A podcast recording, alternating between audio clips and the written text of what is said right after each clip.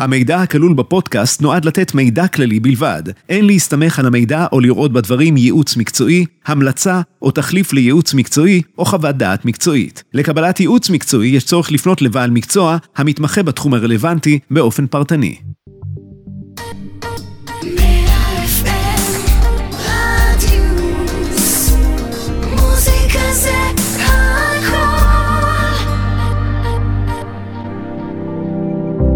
פרישה בקליק, פודקאסט ייעוץ פנסיוני ומדריך לפרישה נכונה, עם ליבת קמפלר ואלי יוניאן. שלום לכם וברוכים הבאים לפודקאסט השלישי של פרישה בקליק בנושא פרישה נכונה, הפודקאסט שמטרתו לסייע לכם או להורים שלכם לא לצאת פראיירים עם ההגעה לגיל הפנסיה. אנחנו בעצם דנים בפודקאסט על כל מיני נושאים מהותיים בהליך הפרישה הנכונה, ניתן טיפים, כלים פרקטיים, איך אנחנו נערכים לזה, לא רק ברמה כלכלית, גם ברמה נפשית, עוד כל מיני אה, אה, נקודות. והפעם, אלי, שלום בלי השותף בת, שלי. שלום. שלום, שלום. והפעם אנחנו רוצים בעצם לדבר על מקרה אה, אה, שהוא לא מקרה מיוחד.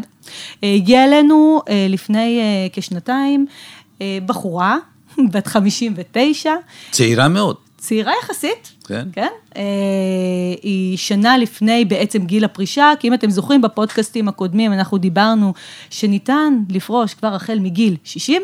זה היה אחד מהמיתוסים שאנחנו... החיים אה, הממשיים מתחילים נכון. בגיל 60. כן. אחד מהמיתוסים שאנחנו מנפצים פה, שלא חייבים אה, להגיע לגיל אה, 67, 65, 62 כדי לפרוש. והיא הגיעה אלינו והיא אמרה, אני רוצה לדעת מה קורה איתי. ותוך כדי השיחה איתנו, פתאום אה, אחת, אחת השאלות היא, מה קורה עם המצב המשפחתי? גיליתי שהיא גרושה זו ושיש עם- לה... זו- זו עם הילד? יפה, יש לה ילד בן 30, ילד מקסים, עם צרכים מיוחדים, שבעצם היא לאורך כל השנים דואגת לו, ממשיכה לדאוג לו, ואז הבנתי שבעצם התהליך עצמו, היא באה אליי כדי ש... היא רוצה בעצם לדעת איך היא יכולה להמשיך ולדאוג לו, גם בפרישה שלה, גם אחרי הפרישה וגם אחרי חס וחלילה לכתה מהעולם. ופה אנחנו מדברים, הפודקאסט, הנושא שלו היום, יהיה איך אנחנו מטפלים במקרים של משפחות שהם אה, לא אבא, אימא, ילדים עד גיל, אלא קצת יותר, קצת מעבר. ואיך אנחנו רוצים, איך אנחנו... אבא לא בתמונה, נכון? אבא לבתי. לא בתמונה, היא אם כן. יחידנית, היא הביאה את הילד מתרומת זרע. אה, גם אם האבא היה בתמונה, בנקודות האלה אנחנו שואלים את השאלות הנכונות, במקרה הזה לא. והיא הבינה שהיא צריכה לדאוג לו עד, עד לכתה מהעולם, ולאחר מכן, וזה מה שהיה חשוב לה. ולכן היא לכל באה... ימי חייו הוא, נכון, גם. ולכן היא באה אלינו. ובעצם ראינו, היא עובדת בעבודה מסודרת לאורך כל השנים, היא מקבלת פנסיה שיכולה להיות פנסיה נהדרת, אה, ועשינו כל מיני סימולציות, החל מגיל אה, 60, וראינו שבעצם בפוליסה שנפתחה לה, היא הייתה מבוטחת גם בביטוח מנהלים וגם בקרן פנסיה. ואחד מהדברים שהיא לא ידעה, ואנחנו נתקלים בזה חדשות לבקרים, גם בעמותות כמו יהל, או עמותות אה, עם כל מיני אה, אה, בעיות נפשיות ורפואיות לילדים, ילדים בוגרים, אה, היא לא ידעה שיש מסלולים של מה שהמסלול נקרא בן מוגבל, או בן... שזה אנחנו לא בביטוח מנהלים. בדרך כלל זה לא בביטוחי מנהלים, בדרך כלל זה בקרנות פנסיה, גם הוותיקות, גם החדשות, דרך אגב, כל סוגי הפנסיות והפוליסות, אנחנו נדבר בפודקאסט נפרד, אבל בעצם צריך אה, היה לוודא שהמסלול בו היא נמצאת, אם חס וחלילה היא היום הולכת לעולמה, הבן שלה, מה הוא מקבל? והאם הוא מקבל למשך כל ימי חייו? כי ה, ה, בבסיס של הפוליסות מקבלים פנסיית שאירים. ופנסיית שאירים בפנסיה לילדים זה רק עד גיל 21. 21. זאת אומרת, ילד שעבר גיל 21 כבר לא נקרא בקרנות הפנסיה שאר, הוא הופך להיות מוטב. מבחינת ההגדרות, וזה אני חייבת אה, להסביר, שאר זה שאר דם, או ידוע בציבור, ילד, בעל, אישה, בן זוג, בת זוג ידועים בציבור, אה, או הורה. הורה, הורה נתמך. הורה נתמך גם יכול להיות, אבל בהגדרה, מעל גיל 21, הילד הוא כבר לא שאר, הוא כבר הופך להיות מוטב. וצריך להגדיר מוטבים, מאוד חשוב להגדיר מוטבים בפוליסות, גם בפנסיות, גם בביטוחי מנהלים, בביטוחים את שמה לב שאנחנו. מדברים בטון מאוד נמוך, כי זה מאוד רציני, לא כמו בפודקאסטים הקודמים, שאנחנו הרבה יותר אנרגטיים. פה זה משהו רציני, ולכן זה משפיע עלינו גם יותר תוך כדי של חד. משמעית, כי אנחנו נתקלים בכל כך הרבה מקרים של אה, הורים שרוצים להבטיח את המשכיות קבלת הפנסיה והכסף לילדים שהם נתמכים. מוגבלויות, והם רוצים, צרכים מיוחדים, רוצים לתת את האופציה הזו, אבל לא מציגים להם את זה. לא מציגים, וזה מאוד מאוד חשוב לדעת שהאופציות האלה קיימות אה, אה, בפנייה לחברות, פנייה פשוטה בחברות ביטוח. קודם כל, צריך, חייבים לבדוק, לדעתי זה לכל אחד, לאו דווקא אה, הורים אה, לילדים עם צרכים מיוחדים, צריכים לבדוק שהמוטבים מעודכנים בפוליסות. מוטב מעודכן אומר שלא צריך להתנהל עם חברת הביטוח מול האפוטרופוס הכללי, להציג להם מסמך, לא. זה דבר כואב וחלילה- ביותר. נכון. זה דבר כואב ביותר, כאשר מגיעים לגיל אירוע מסוים, וזה זה לא לא רשום. משנה באיזה גיל, דרך אגב. לא, לא רשום, אזי באמת בית המשפט צריך לקבל החלטות, בינתיים הכסף חסר. הכסף יושב ואנשים זקוקים לו, ואם עושים הגדרת מוטבים בפוליסות, זה אחד מהדברים שמאפשרים לקבל את הכסף מוקדם ולהשתמש בו כבר באותו רגע, וזה מאוד מאוד חשוב. ואם אנחנו מדברים האם לענייננו... צריכה לקבל את ההחלטה היום? לא, אוקיי. או. קודם כל, עדכון המוטבים חייב להיות עכשיו מיידי. ואם אנחנו עושים איזשהו שינוי, פתאום נולד לי ילד, פתאום, אני צריכה להכניס את הילד כמוטב גם בפוליסה, אם זה מה שאני זה רוצה לעשות. מוזר מה שאמרת, אבל זה לא פתאום. ומעבר לזה, אם אנחנו עכשיו הולכים, אה, גם אם אנחנו אה, מדברים על גיל הפרישה, כי בנושא זה עסקינן בפודקאסט, אז אנחנו צריכים, כשאנחנו מתחילים לקבל את הפנסיה, אנחנו צריכים לבדוק באיזה חברת ביטוח, איזה קרן פנסיה תיתן לנו את התנאים הטובים ביותר לילדים שלנו, ולאו דווקא ילדים עם צרכים מיוחדים, אבל אם אנחנו, וזה הרצון שלנו, זה לתת לאותו ילד עם צרכים מיוחדים יותר, כדי שאנחנו נוכל לתמוך בו גם לאחר לכתנו מהעולם, צריך לבדוק באיזה חברה נוכל לקבל את זה.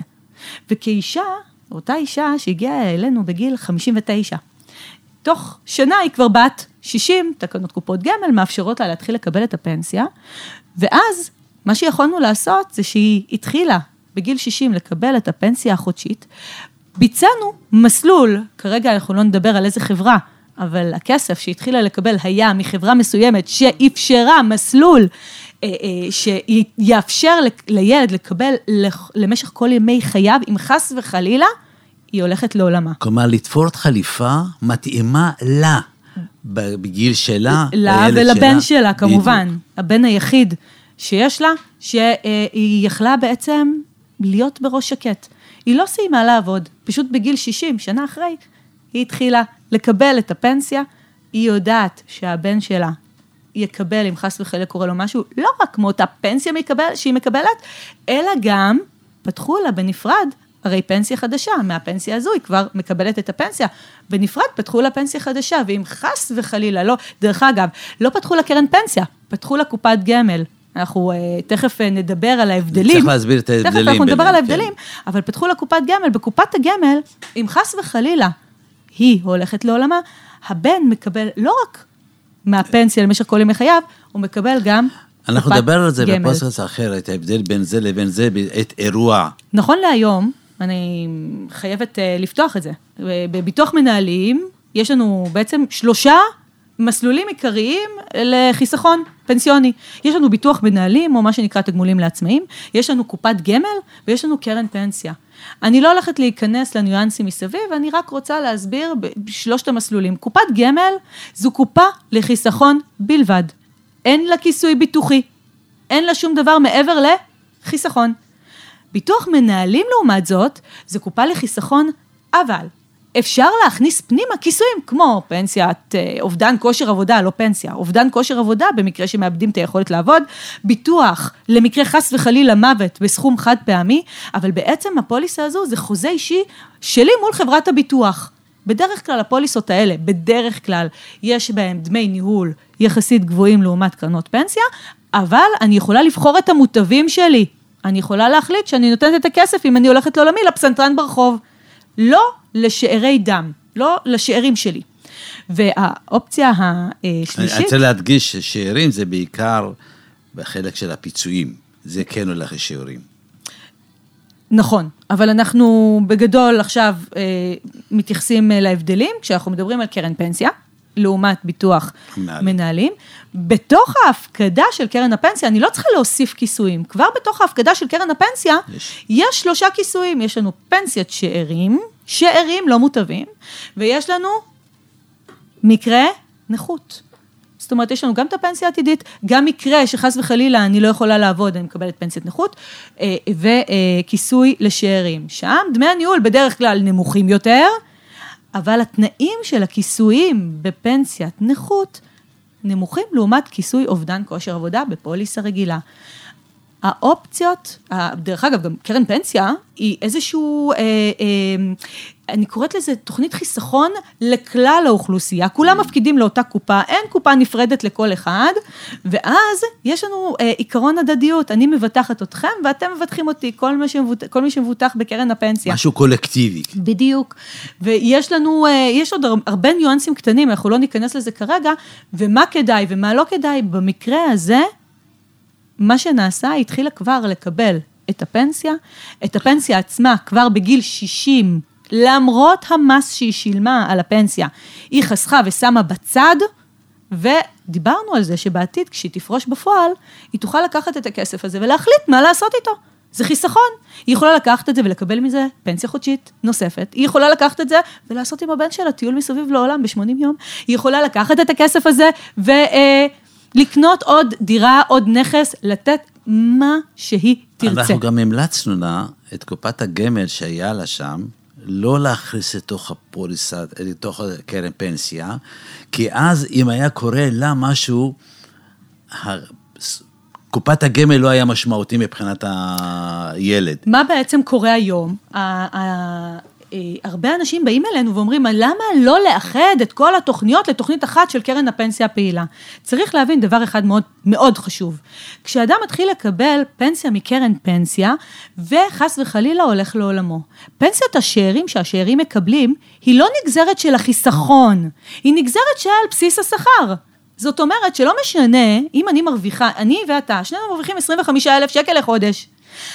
אם חס וחלילה אדם הולך לעולמו, הוא מקבל מתוך ה-25 אלף שקל את הפנסיה. את הפנסיה, את, ה, את הפנסיית שאירים, השאירים מקבלים את הפנסיית שאירים.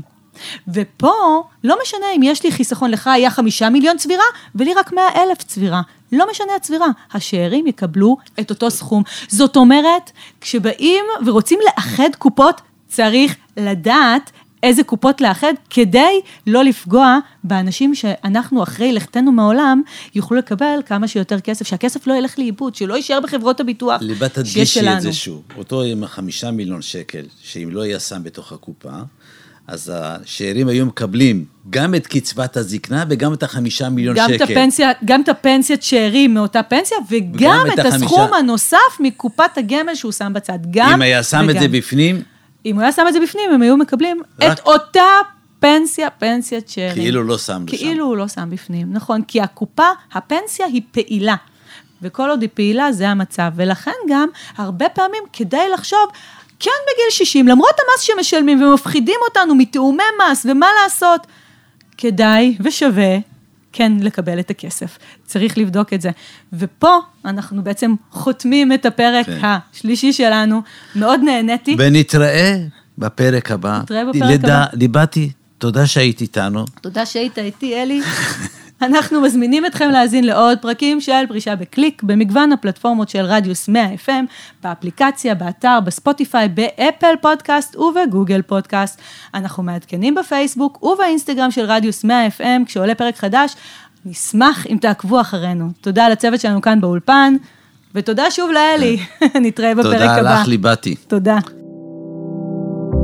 פרישה בקליק, פודקאסט ייעוץ פנסיוני ומדריך לפרישה נכונה, עם ליבת קמפלר ואלי יוניאן.